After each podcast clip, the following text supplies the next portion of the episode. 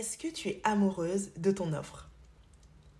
Est-ce que tu es profondément in love avec le produit ou le service que tu vends? Hello, bienvenue dans Passion of Business. Je suis Angel, coach business, et j'accompagne les entrepreneurs qui désirent créer une marque forte et attirer plus de clients. En ce mois de décembre, j'ai décidé qu'on fasse quelque chose d'un peu spécial. Le calendrier de l'Avent spécial business. Je vais partager avec toi un épisode par jour pendant 25 jours, donc jusqu'au 25 décembre, sous forme de tips, d'astuces ou encore de conseils pour t'aider à planter les graines qui vont porter du fruit en 2023 dans ton business. Installe-toi bien, prends un bon chocolat chaud, prends ton bloc-notes et c'est parti pour l'épisode du jour. Très souvent, j'entends des entrepreneurs dire qu'ils n'aiment pas vendre. Et d'ailleurs, beaucoup de mes clients me disent ça. Tu sais, Angel, j'aime pas vendre. J'aime pas parler de mes offres. J'ai l'impression que c'est bizarre. J'ai l'impression que je force les gens. Il y a un côté un peu, il y a comme un petit malaise à chaque fois que on a envie de parler de ses offres. Quand c'est pour parler de tout et de rien, on est super à l'aise sur les réseaux sociaux. Mais dès qu'il s'agit de vendre son produit et de dire aux personnes, allez sur mon site, achetez le produit, et eh ben là tout de suite, il n'y a plus personne. On n'est pas à l'aise. Et en fait, en creusant un petit peu, je me rends compte d'une chose, c'est que il faut voir les choses différemment. Quand tu n'es pas à l'aise quand tu vends ton offre, quand tu n'es pas à l'aise quand tu parles de ton offre, eh ben la question que j'ai envie de te poser, c'est es-tu vraiment profondément amoureuse? Et c'est un petit peu comme dans une relation de couple. Tu sais, quand tu as rencontré quelqu'un et tu es complètement in love de cette personne, bah, envie d'en parler à tout le monde.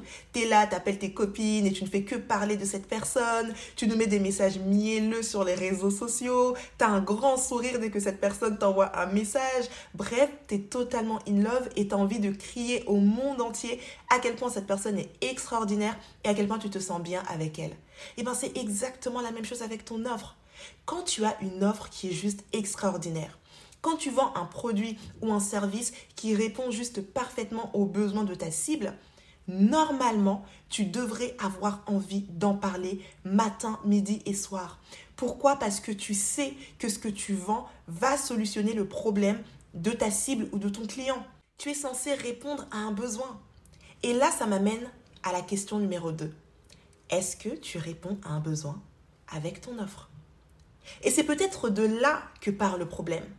Parce que si tu ne réponds pas à un besoin avec ton offre, si tu ne solutionnes pas le problème de quelqu'un, eh bien forcément, tu auras ce petit malaise quand tu vas parler de ton offre. Mais si toi-même, tu sais profondément qu'avec ton offre, tu vas solutionner quelqu'un, et peu importe le, le, produit ou le service que tu vends, admettons que tu sois wedding planner, tu sais que si ton client fait appel à toi, il aura un mariage plus serein, il sera beaucoup moins stressé, que tout sera carré, tout sera organisé, que ce ne sera pas lui qui va devoir dealer avec les prestataires, mais que c'est toi qui vas pouvoir le décharger de ce fardeau et de la charge mentale que ça peut être le jour d'un mariage, encore plus pour les mariés.